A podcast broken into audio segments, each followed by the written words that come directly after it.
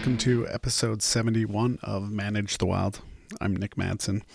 Today, or this morning, I got the opportunity to go uh, work with the Utah Division of Wildlife and go out and uh, feed elk. There's a couple of locations across the state where they are feeding elk for one reason or another. One is to reduce the amount of depredation in haystacks.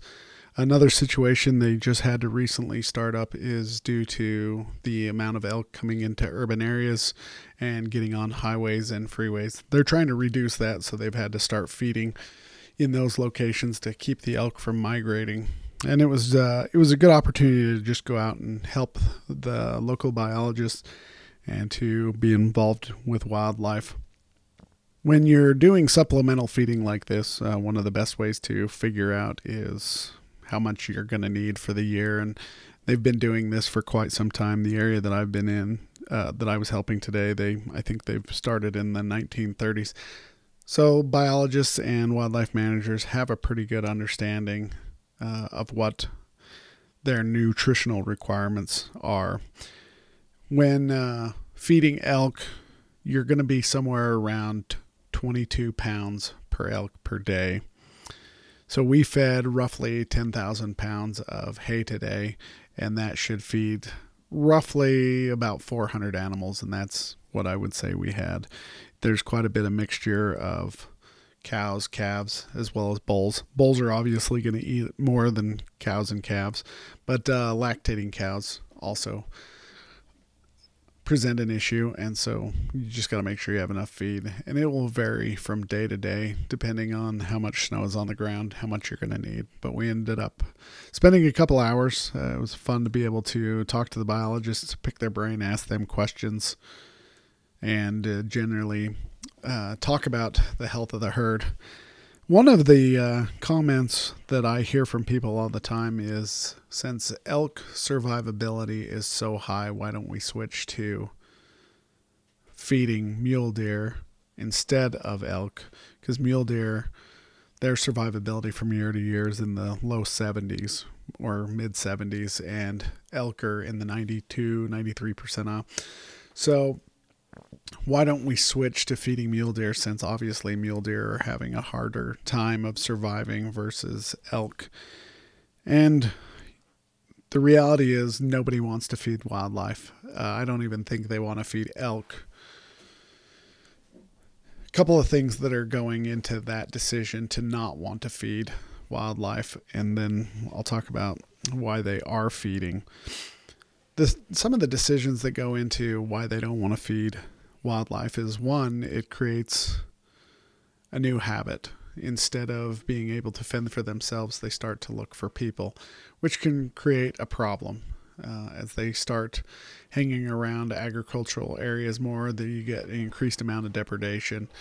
It reduces their migration. If they migrate from one location to another, and halfway in between, we set up a feed station and stops that migration who knows what roles that's going to play. We've already put up roads and fences that are making it more difficult for them. We don't need to add anything else. Another challenge that you have is disease. When uh, you bring all these animals together, there's an increase in disease, CWD, brucellosis, plus all the other parasites and viruses that are flowing floating around. So then the question is if they don't want to feed wildlife, why are they feeding elk? Well, elk are a challenge. I think there's a couple things going on. We've been feeding elk here in this area since the 30s. So a little bit of it is it's grandfathered in. As you get generations passing away or moving on, you get new ones moving in, they're more and more hesitant to feed wildlife than they were before. But I think some of this is because it's been grandfathered in. That's why they're still doing it.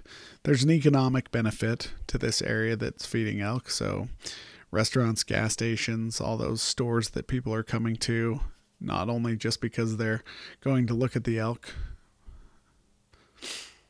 So, you got that that goes into it. And then I think another one is depredation. They extended the season for feeding elk. They were going to stop uh, feeding elk this coming week, and they decided to extend it. They haven't told me a time yet. They were still working on that.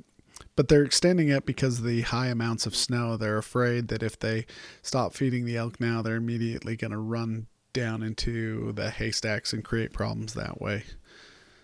Again, we come to this fact that working with wildlife is a conundrum. You're almost bipolar sportsmen are concerned because snow depths and temperatures have created a situation where you're having large amounts of die off in mule deer and they're asking to feed and the division is saying okay in certain areas but they ultimately don't want to feed but then they turn around and today we were feeding elk so wildlife is all about conundrums and figuring out what is best for the wildlife i don't know until they figure it out, though, it's a, a, fun opportunity for me to go out and volunteer and to work with wildlife, still be involved, and to see the interactions up close and personal. And I was just grateful for that opportunity. All right, guys. Uh, wildlife is a conundrum. You can't ever decide if you're going to help them, shoot them, or hurt them away. I don't know. But until next time, stay wild. Have a great day.